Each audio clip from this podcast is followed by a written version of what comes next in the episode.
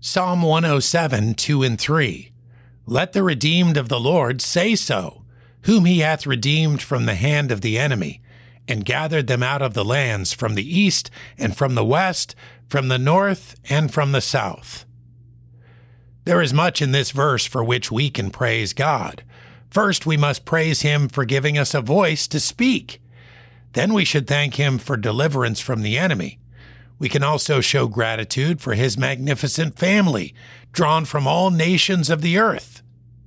The redeemed of the Lord should not only say so, we should also shout, sing, preach, write, and do anything else we can to affirm it. Those of us who have traveled have no doubt met committed followers of Christ around the world. They can affirm with us that God is the Redeemer, the only one who can provide salvation and transformation. Worldwide, Christians agree. Our God is great and worthy of all praise. If we believe this, we should plan to say so publicly, consistently, and with a loud voice. Psalm 107, 2 and 3.